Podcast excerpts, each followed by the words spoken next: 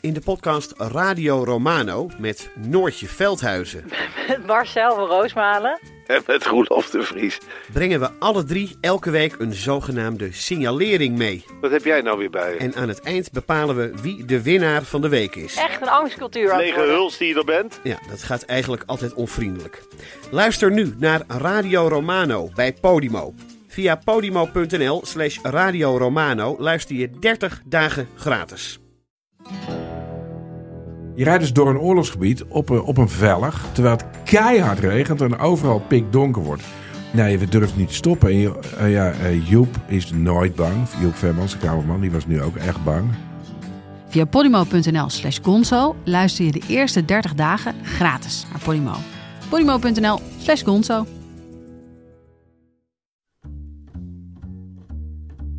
Hallo, vanaf de redactie van de Groene Amsterdammer is dit uw wekelijkse podcast. Ik ben Kees van der Bos. Er is vandaag een Amsterdammer vermoord. Afschuw en verbijstering over deze daad, die vervullen ons. Alle mensen in Nederland, in Amsterdam, mogen binnen de grenzen van de wet zeggen en schrijven wat ze willen. Dat hoort tot de wortels van onze rechtsstaat. En Theo van Gogh maakte van dat recht op vrije meningsuiting als schrijver en als cineast vrijmoedig gebruik. Hij maakte met veel mensen ruzie, ook met mij. En dat mag in dit land.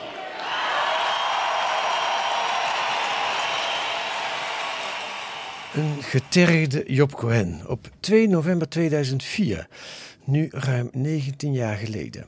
Cohen is op dat moment burgemeester van Amsterdam. Hij spreekt op de Dam voor naar schatting zo'n 20.000 mensen die naar het centrum zijn gekomen om samen de schok te verwerken van dat die ochtend Theo van Gogh is vermoord. Er zijn drie momenten waarop iedereen die ouder dan pakweg 40 jaar is nog precies weet waar die was. Het ene is 9 september 2001, als die vliegtuigen de Twin Towers in New York binnenvliegen.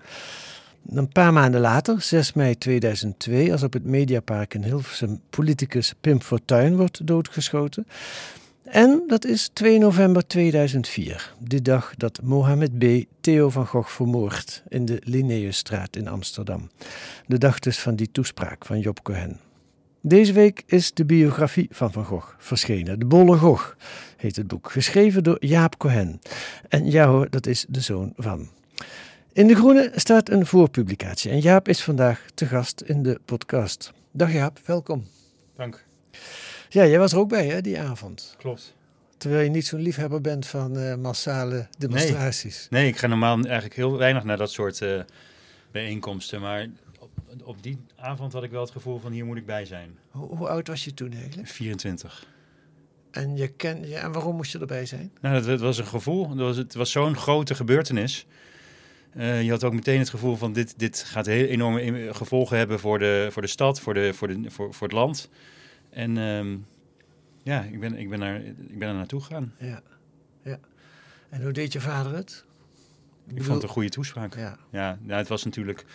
Hij heeft ook wel gezegd van de stad eh, had een ventiel nodig. En dat is natuurlijk wel wat daar gebeurde. Het was een soort van ontlading van spanning. ja, Ja. ja. ja. Goed, en nu ligt hier eh, op tafel de Bolle Gogh. Een, een dik boek. Net zo dik als Theo van Gogh zelf. eh. Ja, nou, de titel die slaat eh, natuurlijk ook op, een beetje op het boek. Maar ehm, het was een. een eh, hij, noemde zichzelf ook zo. Ja. De Bolle Gogh, dikke kussen van de Bolle Gogh. Zo heeft hij veel brieven ondertekend in de loop van de jaren negentig. ja. met name. En ja, ik vond het ook toch wel een passende titel, omdat hij gewoon zo ontzettend veel ruimte innam. Dus fysiek, maar ook figuurlijk. Ja. En ook in het, in het publieke debat. Ja, ja. Ja, meerdere betekenissen. Nu kan het zijn dat er waarschijnlijk jongere luisteraars zijn die Theo van Gogh niet kennen.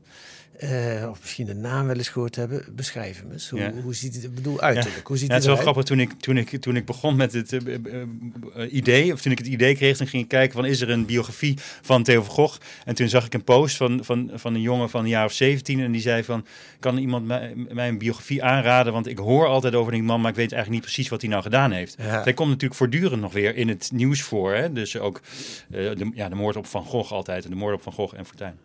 Ja, hoe die eruit zag. Ehm, Ja, Eh, nou ja, eh hij nam dus veel ruimte in.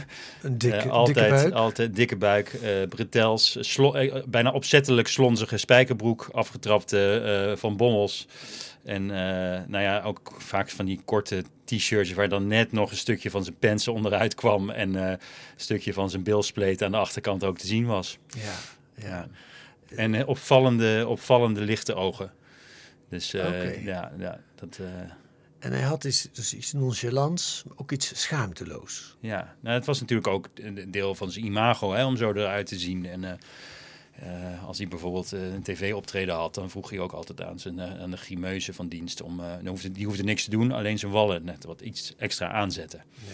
Dus het was natuurlijk ook opzettelijk. Daarom vond ik die titel ook weer passend. Hè, want hij, hij zet zichzelf eigenlijk bijna opzettelijk altijd buiten de groep. Ja, eh, zodat iemand anders dat niet kan doen. ja. Het is ook een soort van eh, een verdedigingsmechanisme. Nou ja, dat is wel interessant dat je dat zegt. Wa- Want op welke manier verdedig je? Je, je wordt al een beetje, je komt als dorpsgek binnen, bedoel je dat? Nou ja, precies. Ik ben de dorpsgek, zegt hij altijd. Hè? Dan, dan hoeven anderen dat niet te zeggen. Ja, Dus eh, ja. een soort zelfbescherming. Ja, ja precies. En dat is, dat is ook in zijn, hele, in, zijn, in zijn uiterlijk, is dat ook. Maar hij zit, het, het boek zit dus vol met zelfspot en, en, en zelfrelativering. Dat is echt Ja. een, een rode draad door het hele boek. Komt Ja. voortdurend terug. Ja. Terwijl hij aan de andere kant ook heel erg op zijn tenen getrapt kon zijn. Zeker als er kri- kritiek was Ja. die, die, die terecht was. Ja, dan, eh, of als iemand te dichtbij kwam. Ja, Hè, als iemand een punt had, ja, daar kon hij niet tegen. en dan Nee. werd hij ook heel onaangenaam, kon Dan- hij dan worden. Zeker, dan kon hij echt snoeihard eh, zijn. Dan eh, kon hij echt je proberen je te kwetsen. Ja, Heel echt, eh, echt. eh, nou ja, dat vond ik in het begin ook zo fascinerend als je die columns las. Die, ik vond ze echt verbijsterend. Van hoe hij mensen probeerde te kwetsen. Echt in hun ziel ook mensen probeerde te raken. ja, Echt. Ja. En dat, daar had hij een bepaald instinct voor. Hij had een heel groot empathisch vermogen. Daarom waren denk ik zijn interviews ook zo heel erg goed. Omdat hij precies, mensen kon heel snel doorgronden. Wist heel snel waar pijnpunten lagen. Kon heel snel naar een diepere laag komen. Ehm, maar aan de andere kant kon hij dat empathische vermogen ook gebruiken... om dus mensen te raken op hun zwakke plekken. ja, ja. Ja, dat is hetzelfde vermogen wat naar twee kanten toe Ja, werkt. Nou, over dat raken. eh, hij noemde jouw vader een NSB'er van nature, heeft hij me ooit genoemd. Eh, jouw promotor Evelien Gans, eh, eh, die verdachte voor een ander, jouw vorige promotie, jouw werk wat je hiervoor gedaan hebt. Eh, in vochtige dromen krijgt ze vaak een beurt van dokter Mengele. Nou, veel erger kun je een Joods persoon bijna niet beledigen. Met dokter Mengele was de kamparts in Auschwitz.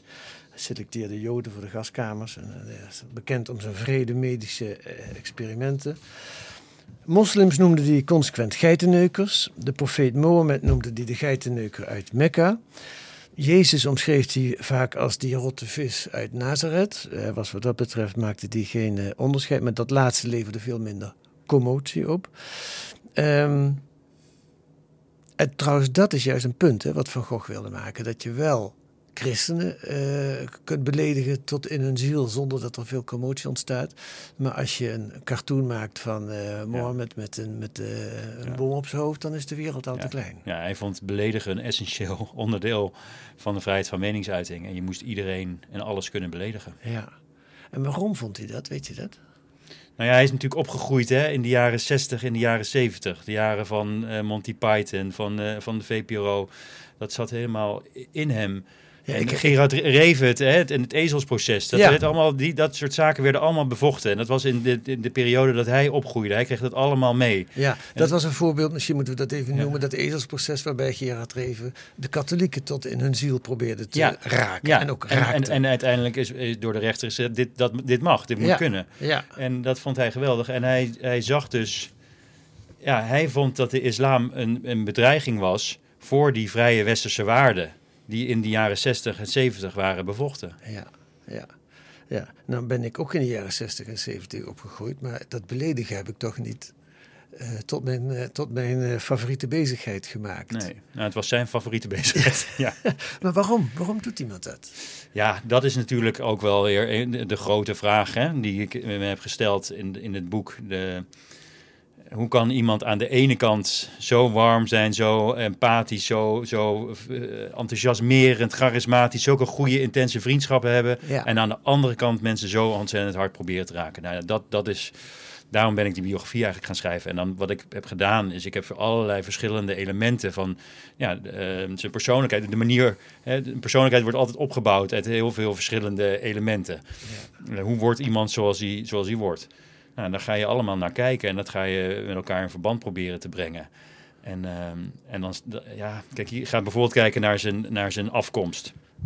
Generaties boven hem, bijvoorbeeld, wat heel interessant is. Er waren er ontzettend veel Bij de overgrootouders kom je dan heel op de ja, Ja, heel veel depressie zit er in die familie, Ja. en suïcides. Een rijke familie uit Wassenaar, zijn gezin.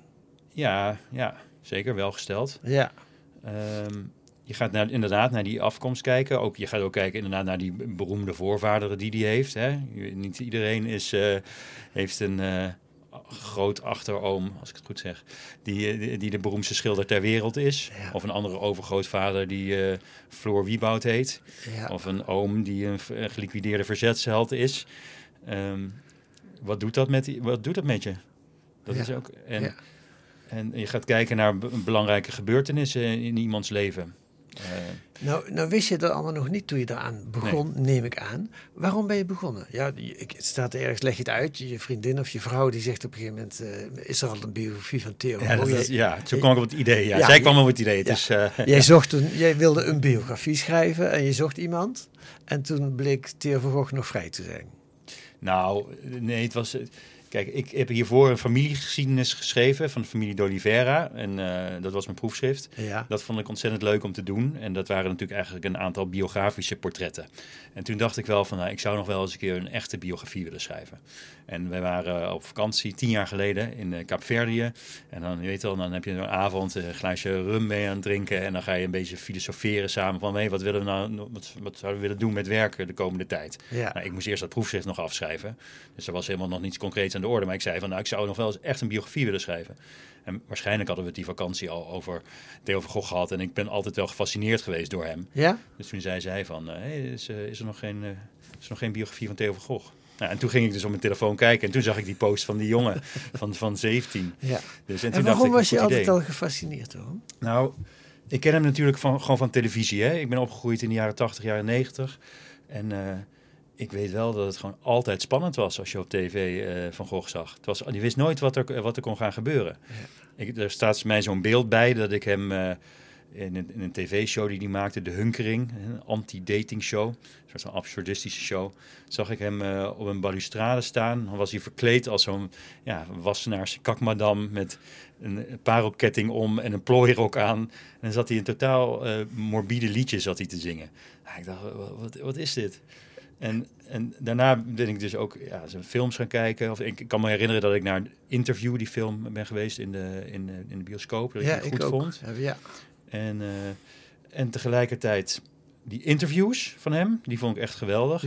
Ja, die TV-interviews. En ik kwam Ja. vaak dan s'avonds thuis en dan ging je nog even zappen. En dan weet ik wel dat als je dan in zo'n tv-interview van hem viel, dan, dan bleef ik gewoon gebiologeerd kijken. Je kon niet wegzeppen. Je wilde altijd weten van, hè, hoe, gaat, hoe gaat dit gesprek voort? Want Ja. ja. dat waren echt, echt hele goede gesprekken, vond ik. Ja. Dus dat, dat vond ik heel, heel mooi aan hem. Maar tegelijkertijd las ik dus die columns eh, in de metro.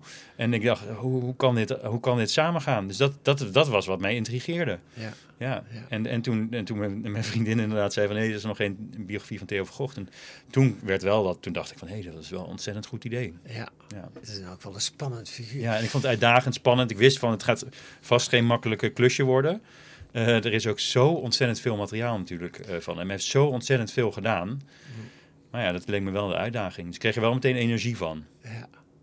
Was het een moeilijke klus? Het, is een tijdrovende klus. Tuurlijk, het Je heeft heel lang ik had, het, was nog meer, het was nog veel meer werk dan ik had verwacht van tevoren. Het is ook omdat hij is natuurlijk maar 47 geworden. En we zijn nu bijna 20 jaar verder. Maar al die mensen om hem heen, al zijn vrienden en zijn vijanden, ja, de, de meeste kun je nog gewoon spreken. ja. En hij En was hij had een een- enorme briefschrijver. ja, waanzinnig. Dat Ja, dus, dus dat wist ik wel een beetje van tevoren, maar ook niet zo als hij het... Kijk, het is natuurlijk wel mooi, een briefschrijver. Ik, ik zijn overgrote eh, vader en zijn broer, die hebben natuurlijk ook fantastische brieven geschreven. Ja. Maar dat zit dus blijkbaar wel in de familie. Je bedoelt Want- Vincent van Gogh de schilder en Theo van Gogh zijn broer. En die, die, die Vincent altijd gesteund heeft bij het maken van Precies, de precies. Ja. ja, Ja. wereldberoemde correspondentie ook. Ja. En eh nou, die brieven van, van Theo, die vond ik ook echt, echt, dat vond ik heel verrassend.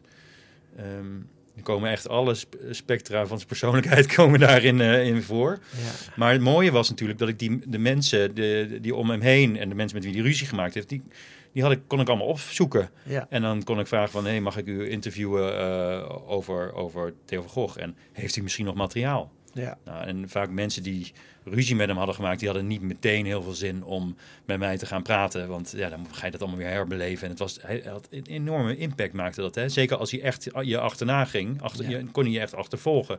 Ja. Kon hij echt de hele hetses eh, ontketenen. Ja. Dus met name zijn, zijn vijanden hadden niet heel veel zin meteen om met mij te gaan praten. Maar ja, als het dan wel lukte, dan, eh, dan bleken ze ook nog vaak weer materiaal te hebben. En dan kwamen ze met een stapeltje brieven. maar dan ook, ook zijn vriendinnen. Hè. Heeft met een aantal v- vriendinnen die, die, die ik ook helemaal niet kende van tevoren. Daar heeft hij echt hele, eh, ja, hele uitgebreide correspondenties onderhouden. Waarin hij zichzelf ook eh, gedeeltelijk wel blootgeeft. Ja. Dus, ja. Nou, laten we één zo'n correspondentie en ook ruzie en ook vriendschap, alles zit erin, wat, wat nader bekijken als voorbeeld. En dan neem ik Connie Palme. Eh Connie Palme, eh, de- die, daar werd hij mee, kwam hij mee in contact volgens mij na de dood van Ischa Meijer. Ischa Meijer die qua televisie-interviews wat mij betreft wel een beetje op Theo van Gogh lijkt. In de zin van, die, die- ik, ik was een enorme fan van Ischa Meijer. Eh, eh, ja, je zit Ja, knikken. ik vind toch wel het enige verschil. Ik had toch het idee dat Ischa ook wel vaker mensen wel een beetje probeerde te pakken. Hè? Dat hij dat toch een beetje daar soms ook wel op uit was. Maar ik bedoel, waren een fantastische, fantastische interview hoor. Ja, en Maar- Theo niet dan? Nee. Nee, dat is het, zijn, In zijn programma heette dus ook Een Prettig Gesprek. En dat was het dus ook vaak. Hij legde wel eh, prikkelende dilemma's voor. Ja. Hè? En hij probeerde wel, echt, ging wel dieper graven. Maar hij liet de gast wel helemaal in, in zijn waarde, liet de gast floreren. ja. Zo lullig als die kon zijn in zijn columns en zo hard als die kon schelden, dat, dat zette hij dan even Ja. eh, stop. Ja, ja, ja heel bijzonder. En iedereen wilde ook, tenminste. Ze kwamen eh, allemaal, tot- maar ook Nederland. Ja, Ja, En als op een gegeven moment was wel bekend ook dat het, dat het zo. Maar het waren niet onkritische interviews hoor. nee, dat ook weer niet. Nee, nee. Maar iedereen wilde wel graag eh, bij hem op bezoek komen. En Ja. een uur interview is natuurlijk ook goed. En vaak politici kwamen natuurlijk ook. Nou, die konden wel hun verhaal doen. Ja, ja, ja. ja, misschien is ook een verschil, zit ik nu te denken terwijl we zo praten, Ischa Meijer eh, was zelf ook altijd wel erg feestelijk aanwezig in zijn interviews. In de zin van, hij had het gevoel dat het ook een beetje ter meerdere eer en glorie van Ischa was wat er gebeurde. En dat bij Theo van Gogh was dat veel minder, Ja, denk dat ik. denk ik ook wel, ja. Maar goed, Connie Palme, die was eh, diepe rouw na de dood van Ischa. eh, komt in contact met Theo. Ik ben eigenlijk vergeten hoe, weet jij dat nog zo uit je hoofd? Ja, zij speelde een. ehm, er was een tv-serie die, die Theo maakte. Ehm, en daar figureerde zij in. Oké. Zij werd meegenomen door Olga Zuiderhoek, die in die serie Oh, speelde. ja, ja. Maar ja, zo kon het gaan. Als Theo je interessant vond, dan, dan sprong je op je als het ware. Schrijft hij in één maand 17 eh, brieven aan Connie Palme. Dat is eh, elke twee dagen één. En dat waren geen kattenbelletjes, hè. dat waren lange brieven. Die, die, die heb je ook allemaal gelezen. Gaandeweg, eh, dus dat begint enorm liefdevol, enorm empathisch. Theo blijkt een van de voor eh, Connie Palme op dat moment eigenlijk nieuwe vrienden te zijn die haar toch heel erg kan helpen. Voor de rest wordt ze heel erg gesteund door oude vrienden natuurlijk. Ja, hij, dat was echt een, een kwaliteit van hem. Hij kon zich echt heel erg om je ontfermen. Ja, En, en zeker ook eh, mensen, vaak vrouwen ook, die dat op die moeilijke periode zaten, die kon hij ontzettend lief voor zijn. En, Ja. en kon hij zich echt, nou ja, kon hij echt troostend zijn. Ja. En, eh, dat schrijft in Corny Palme ook in een van die brieven. Van, ze had een hele groep van vrienden om, om haar heen. ja, Maar Theo was op een gegeven moment degene op wie ze, ze alles richten. En Ja. dat is natuurlijk heel veelzeggend. ja, bijzonder ook. En dan gebeurt het. Dan is Connie op een gegeven moment kritisch, psychologisch kritisch over Theo. In de zin van waarom doe je dat toch allemaal, dat gekwets in die, in die eh, eh, columns van je. Nou, soms denk ik dat je erop uit bent om vermoord te worden, schijnt ze ook. Kijk, ja. En het gekke is, dat mag dan niet van Theo. Dan wordt hij gedo- dat, dat raakt hem, dan komt ze zo dichtbij, misschien omdat ze gelijk heeft. En dan gebeurt, dan gaat hij gewoon, dan wordt hij lullig. Dan gaat hij, dan gaat hij de les lezen, eh, zeggen dat het een slechte schrijfster is. eh, eh, weg met de vriendschap. Ja, lullig vind ik nog een understatement, laten we het zo zeggen. Ja, want? Nou, dat is, hij schrijft een snoeiharde brief waarin hij gewoon allemaal stoten onder de gordel geeft. Alles wat hij weet en wat hij vindt, gaat hij dan gaat hij in die brief verwerken. Het is echt, eh, ja, Connie zei tegen mij, want ik werd er helemaal koud van toen ik, eh, toen ik dit las. Ja, ja. E- einde vriendschap. Ja. Op naar de volgende. Want hij, hij, hij, ren- hij, hij leefde twee levens tegelijk, zo'n beetje. Nou, twee, ik denk nog wel meer. Ja, ja. Ja, dat is Ja. eh, ongelooflijk. Ja. Hij sliep maar vier, vijf uur per nacht. Hij heeft zo ontzettend veel verschillende terreinen ook actief. Hè, films maken, columns schrijven, interviews doen, tv-shows maken. En dan tegelijkertijd een enorm netwerk onderhouden. Dat vind ik ook zo bijzonder. Ja. Ik heb zelf ja, misschien een handjevol mensen die ik dagelijks op de hoogte stel van dingen die ik doe. Maar hij had dus wel 30, 40 mensen die die dagelijks eh belden of mee schreef. Of, Ja. hè, het is echt... Ja, hij was ontzettend loyaal in zijn, in zijn vriendschap ook. Maar dat je daar de tijd voor hebt, ik vind het, vrij, ik vind het on- he- ongelooflijk. Maar hij wilde dus altijd gaan. Dat is dus ook, eh, altijd moest hij bezig zijn. Dus hij, een heel gejaagd bestaan was het. Ja. En ik denk dat, dat, dat, dat, dat hij bang was voor de verveling, voor de stilstand. Ja, Daar moet ik even over nadenken. hij wilde niet stilstaan. Hij moest altijd. Hij, hij, ehm, hij wilde altijd meteen naar de set. Daarom is denk ik, dat is ook een verklaring voor waarom veel van die films van hem nou niet bepaald meesterwerken zijn geworden. Omdat die scripts die waren nog helemaal niet doordacht. Die waren nog helemaal niet ja, af. Maar dat is wel een leuk idee. Maar dat Ja. moet, dan helemaal, moet je helemaal goed doordenken. En dat heeft Ja. tijd nodig. Maar die tijd die gaf hij het niet. Hij wilde het door. Hij wilde naar de set. Daar, kon hij, dat vond hij mooi, daar was hij het liefste. Daar was, het- dat was zijn... Ja, daar, daar was hij, voelde zich senang. Daar was zijn, zijn een kleine wereld die hij dan kon controleren natuurlijk. Ja, ja, ja.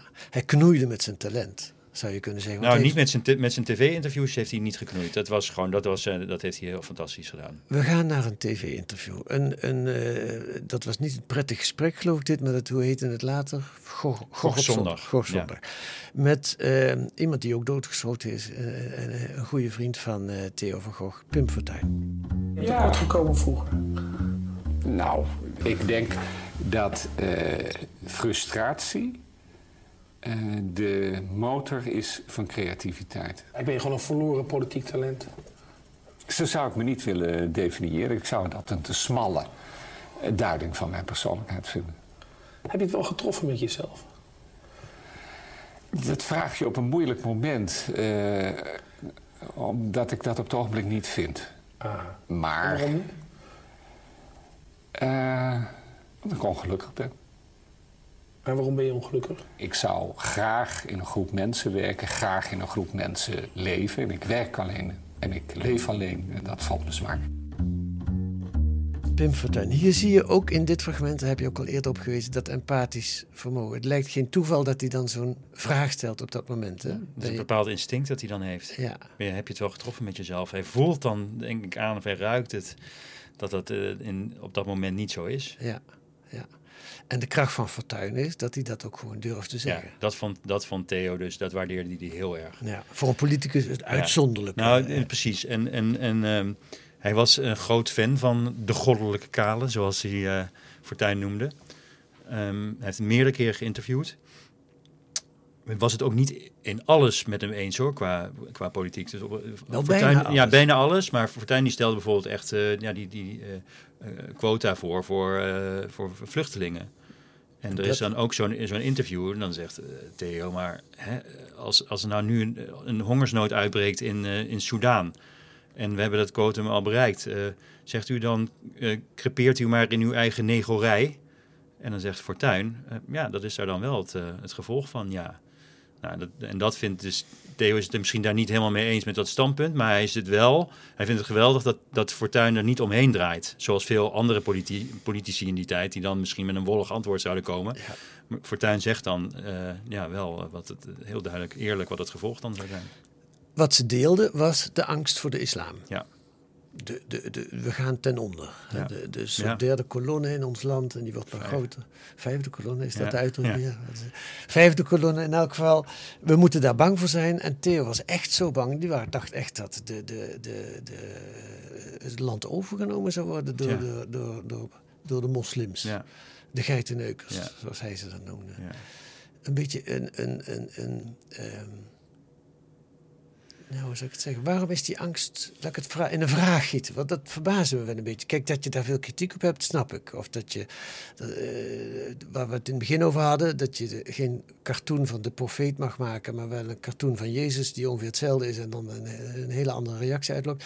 Dat is een gevoelig punt. Eh, Theo ventte dat dan uit dat hij vond dat clitorisbesnijding in het ziekenfondspakket eh, moest komen. Hè. Die maakte er weer op zijn manier een hele bonte, bonte show van. Maar goed, daar raakt hij wel. Nou, dat is precies dat, dat wat, je net, wat je net zegt. Eh, kijk, in begin jaren 90 komt, komt Bolkestein op. Ja. Die is eigenlijk de eerste die dat, die dat zegt in, het, in, de, in de politiek. Daarvoor wij zijn, werd... ja, wij zijn beter. Onze waarden zijn eigenlijk Ja, beter. ja, die is tegen het cultuurrelativisme. Ja. Ehm, en Theo die is, die stelt, gaat zich, stelt zich daar vierkant achter. Alleen dat doet hij wel op zijn manier. Dus door bijvoorbeeld inderdaad zo'n uitspraak over... eh, de- de- om, om te zeggen van ja, de clitorisbesnijdenis zou in het zieke- ziekenfondspakket moeten. Want dat is dan eenmaal het gevolg als je zegt dat eh, elke cultuur en elke eh, religie gelijk is. Ja. Dus hij doet dat dan op een hele grove manier, een hele ja, onsmakelijke manier. Ehm, maar hij is eigenlijk dan, zou je kunnen zeggen, een soort van popularisator van het rechtspopulisme dat dan opkomt. Ja, ja, ja. ja, hij zou zich bij Geert Wilders denk ik ook... Weet ik niet. Weet ik niet. Dat, dat zou kunnen. ja. Twijfel je daaraan? Ja, ik weet niet hoe die nu, eh, wat hij nu zo. Ik denk dat ik. Ja, er is een aantal dingen.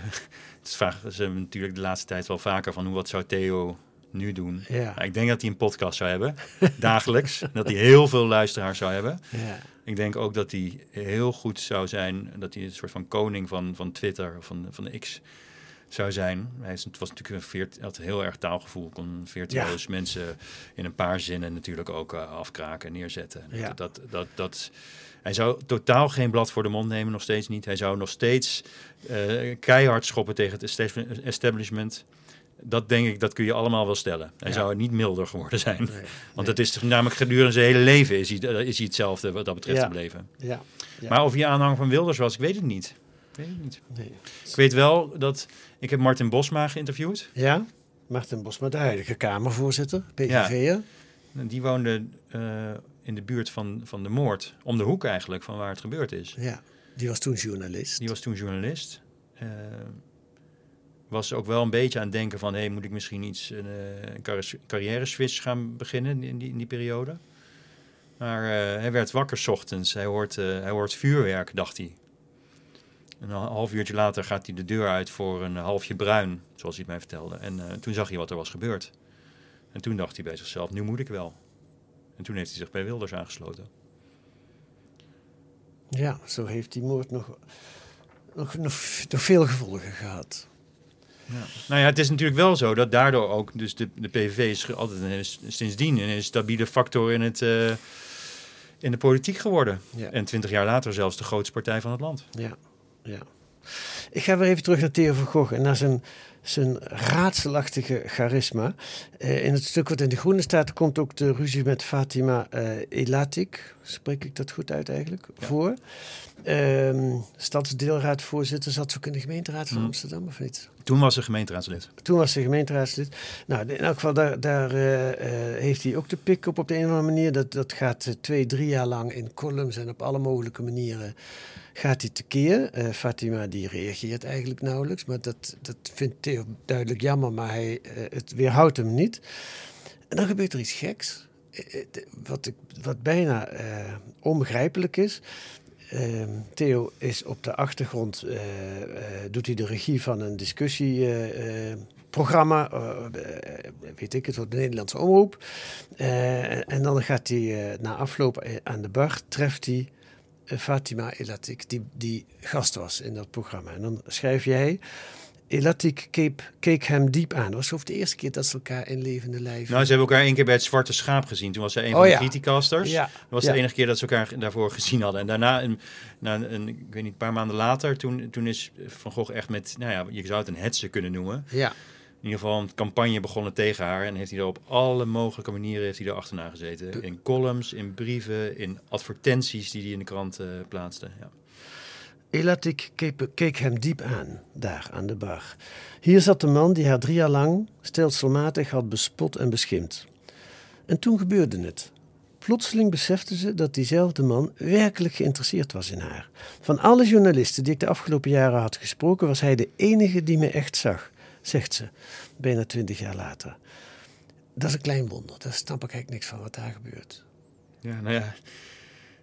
Ze heeft het me wel echt zo verteld. Ja, ze meent het ook. ja, en het is ook, ik heb het vaker gehoord dus, hè, van mensen die met hem tien minuten spraken, vrouwen vaak, die zeiden van, nou, ik had na die tien minuten het idee dat uh, van alle mensen op de wereld, dat Theo van Gogh mij het, het beste uh, begreep.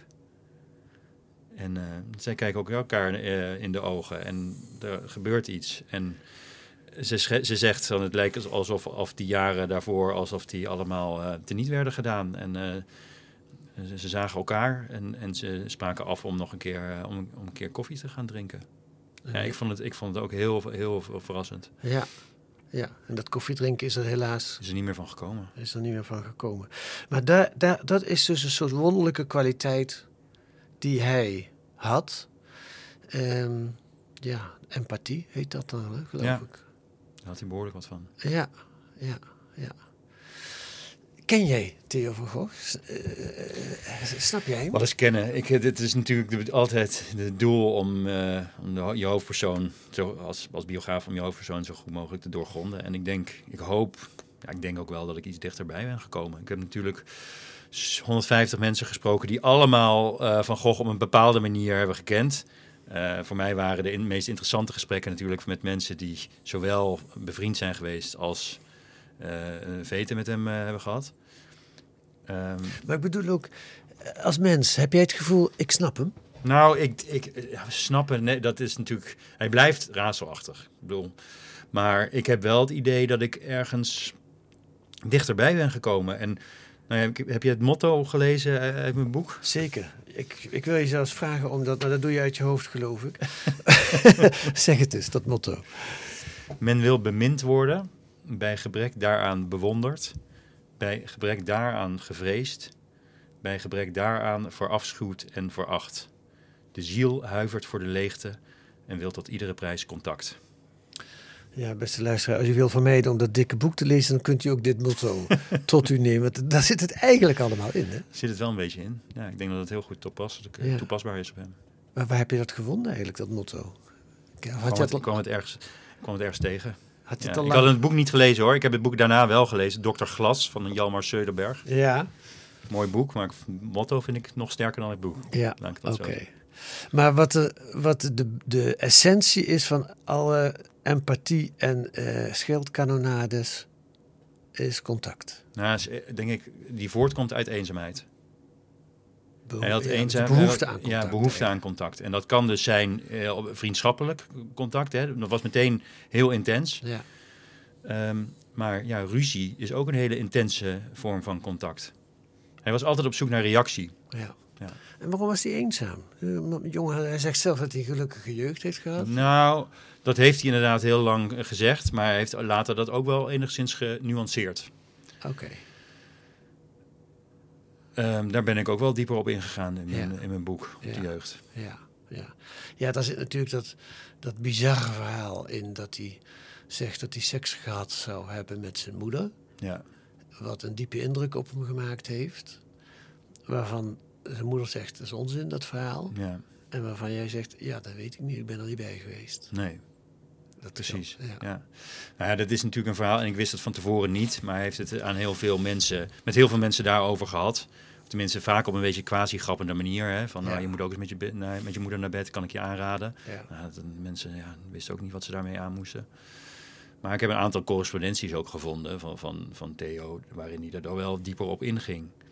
En ehm, Maar is dat het wat, het- wat je, waar je net op doelt? Dat hij niet zo'n gelukkige jeugd heeft gehad? Of nou, is nou, er was ook, ja, er zijn meerdere aspecten. Er was ook heel veel ruzie thuis. Oh, hè? ja. Tussen zijn vader en moeder, Ja, ja ik, kan, me voorstellen dat het ook eh, ja, impact heeft. Ja. En met die, over dat verhaal dan van die moeder, met, met zijn moeder, er speelt ook nog wel dat zijn, zijn moeder eh, verhoudingen had met, met eh, vrienden van hem vroeger. Tenminste, dat is een verhaal en dat wordt wel door ook wel die vrienden wel eh, bevestigd. ja, en ook een beetje. En ook een beetje moeder. door zijn moeder. Dus Ja. daar is wel, en dat was een hele andere tijd, jaren zeventig. En dat gebeurde dat soort dingen misschien ook vaker. Ehm, maar ja, als dat in zo'n vormende periode, als dat natuurlijk gebeurt, kan ik me ook voorstellen dat het enorme invloed heeft op je leven. Zeker als je, als je een jaar of 17, 18 bent. Dus ik kan me voorstellen dat hij dat verhaal, dat hij dat weer omgevormd heeft in zijn hoofd. Hè? Ehm, dat, dat hij dus niet meer een passieve omstander is. Hè? Ja. Maar dat hij het zo heeft omgevormd dat hij dus een actor wordt. Ja, dat en dat hij dan degene is die zijn moeder tot het taboe der taboes zou hebben, eh, dat, eh, zou hebben ge- gebracht om dat te doorbreken. En dat, eh, dat hij heeft het in ieder geval. Ja, het is een, het, ik, ik suggereer het en ik kan het verder. Het zou kunnen dat het zo gebeurt. Het, het is wel vaker zo dat, dat die verhalen die hij hoorde, dat hij die omvormde, dat hij zichzelf daar een rol in gaf. Dat zie je veel vaker met, al- met andere voorbeelden. Ja. Het was niet iemand die eh, fabuleerde, zoals Boudewijn Buug bijvoorbeeld. Het was wel iemand die eh, deed aan verdichting en, eh, en verhalen omvormde. Dus Ja. ja, Dat is een mooi verschil. Maar het was iets wat, wat wel in zijn hele leven echt een, een belangrijke rol heeft gespeeld. En waar hij zelf ook voortdurend op terugkwam. En ook als hij ging nadenken en reflecteren op, op zijn eigen leven, op zijn eigen problemen. Bindingsangst bijvoorbeeld. Dan kwam hij daar wel echt op dat, op dat verhaal. Ja. Dus daarom vond ik het wel heel erg van belang om daar ook in de biografie aandacht aan te wijden. Ik heb er dus ook met zijn moeder over moeten spreken. En daar keek ik niet naar uit, eh, mag je gerust weten. En zijn moeder heeft helemaal eh, fantastisch meegewerkt, ook aan het boek. Heel veel aan te danken, veel waardering voor. Ehm, en ze heeft me ook helemaal vrijgelaten om alles eh, op te schrijven. Dus dat vind ik echt fantastisch. Mhm.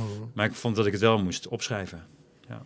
Maar toch weer die eenzaamheid. Hè? Ik bedoel, ja, iedereen is eenzaam uiteindelijk. Maar eh, in de zin, nee, niet eenzaam. Iedereen is alleen uiteindelijk. Je, bent alleen, je zit alleen in je lijf, je zit alleen opgesloten in deze wereld. Als iemand in staat was om die eenzaamheid te doorbreken met empathie ofwel met ruzie, was het wel eh, Theo van Gogh. Waarom was die put, was dat gevoel nooit te dempen? Waarom was het nooit genoeg? Ja, dat is een, hij voelde dus een, een, een, leegte. Ik denk dat er ook sprake was van... Hij had ook wel een aanleg tot depressie. Dat, eh, de motregen, zoals hij het zelf noemde, daar was hij heel erg bang voor. Hij heeft therapeuten gehad, daarover ge- gesproken. Het is een bepaalde aanleg. Er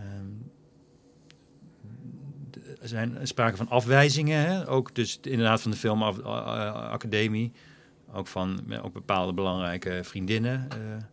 Ja. er zijn allerlei elementen. En het is natuurlijk heel moeilijk om één op één zomaar even psychologiserend daar een oorzaak van aan te, op, van aan te wijzen. En dat doe ik ook niet. Ik ben geen psycholoog, maar ik, ik ga die, al die verschillende ja, eh, elementen en factoren ga ik langs. En zodat er uiteindelijk wel verbanden ontstaan. Maar ik Ja. hoop dan dat de lezer dat Ja. zelf... Dus ik zou het eigenlijk die vraag aan jou willen stellen, want je hebt het boek gelezen.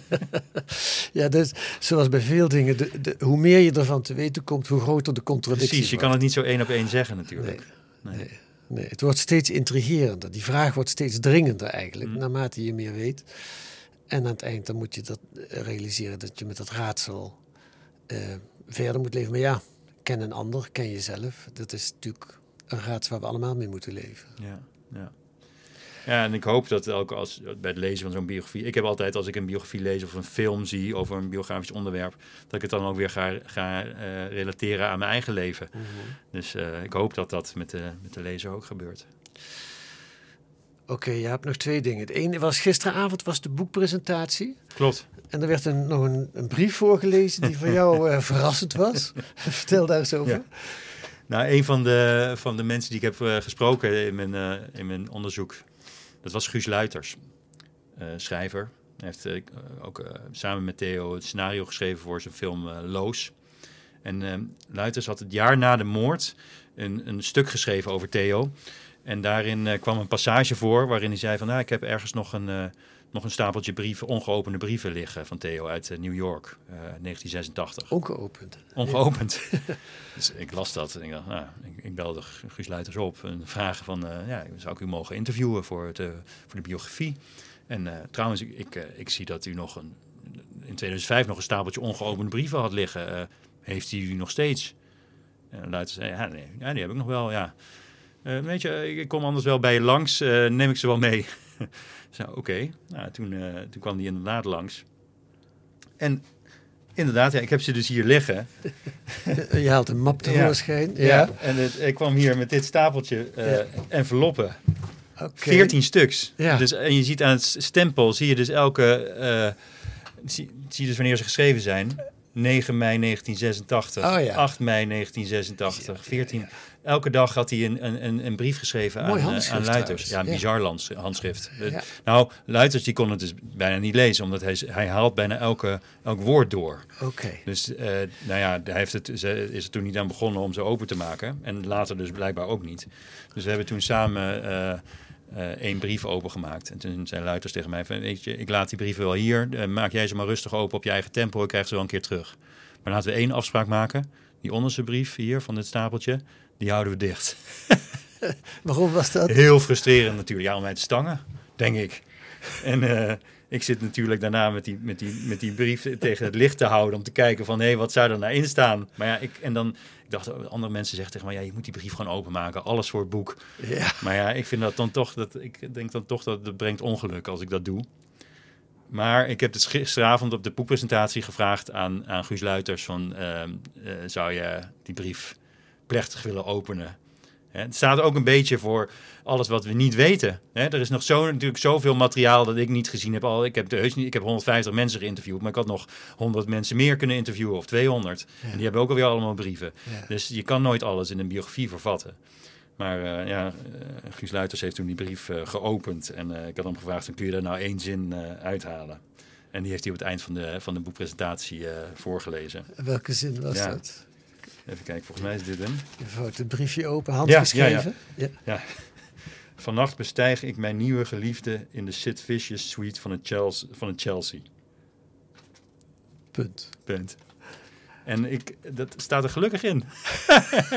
dus ik was blij. Ik was natuurlijk bang dat daar de, de sleutel tot zijn persoonlijkheid zou liggen. Ja, ja. En dat ik die vraag van jou van net, van of ik dat raadsel, of ik het is, dat ik die had kunnen beantwoorden goed. Ja. En dat dat hier in die brief had gestaan. Maar, Maar dat stond er niet in. Maar dat van die geliefde in New York, je bedoelt, dat, had, dat wist je. Ja, Pauline. Oh ja, Ja. een grote liefde is dat ook Dat is een grote liefde geweest, ja, zeker. Een. Canadese vrouw. Goed, laten we eindigen met eh, iets heel anders. Weer een fragment. Wacht even. Komt het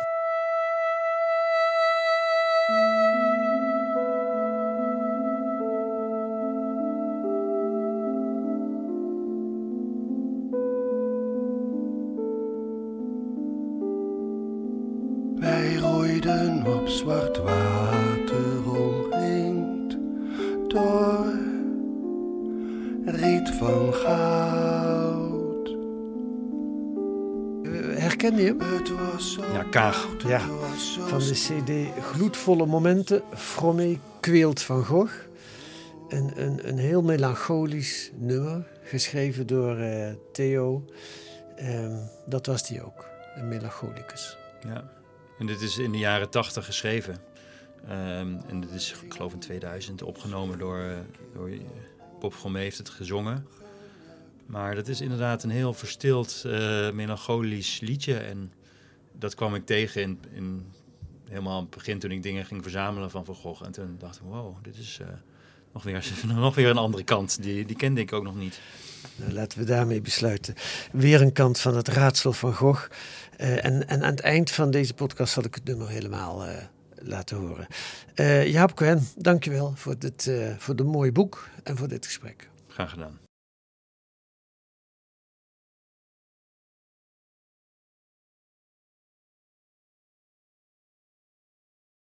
Sluiproutes, omdat Nederland die export van schadelijke olie heeft verboden.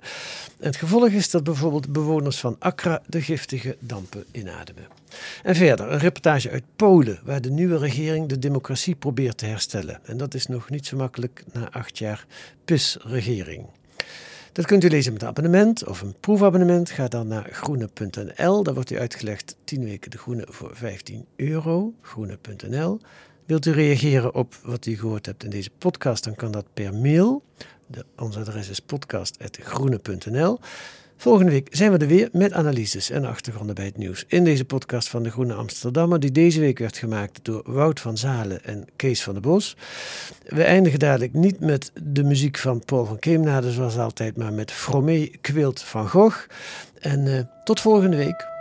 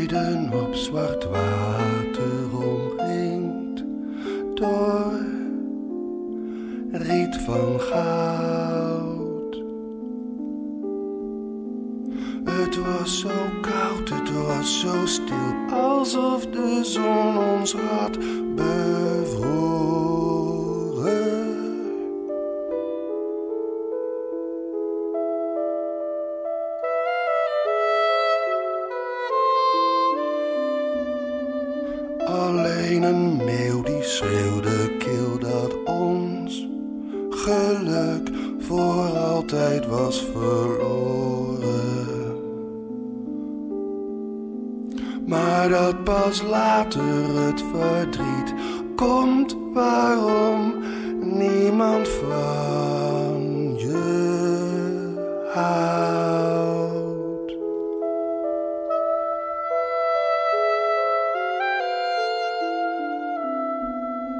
Oh, dit moment te ondergaan, brood nuchter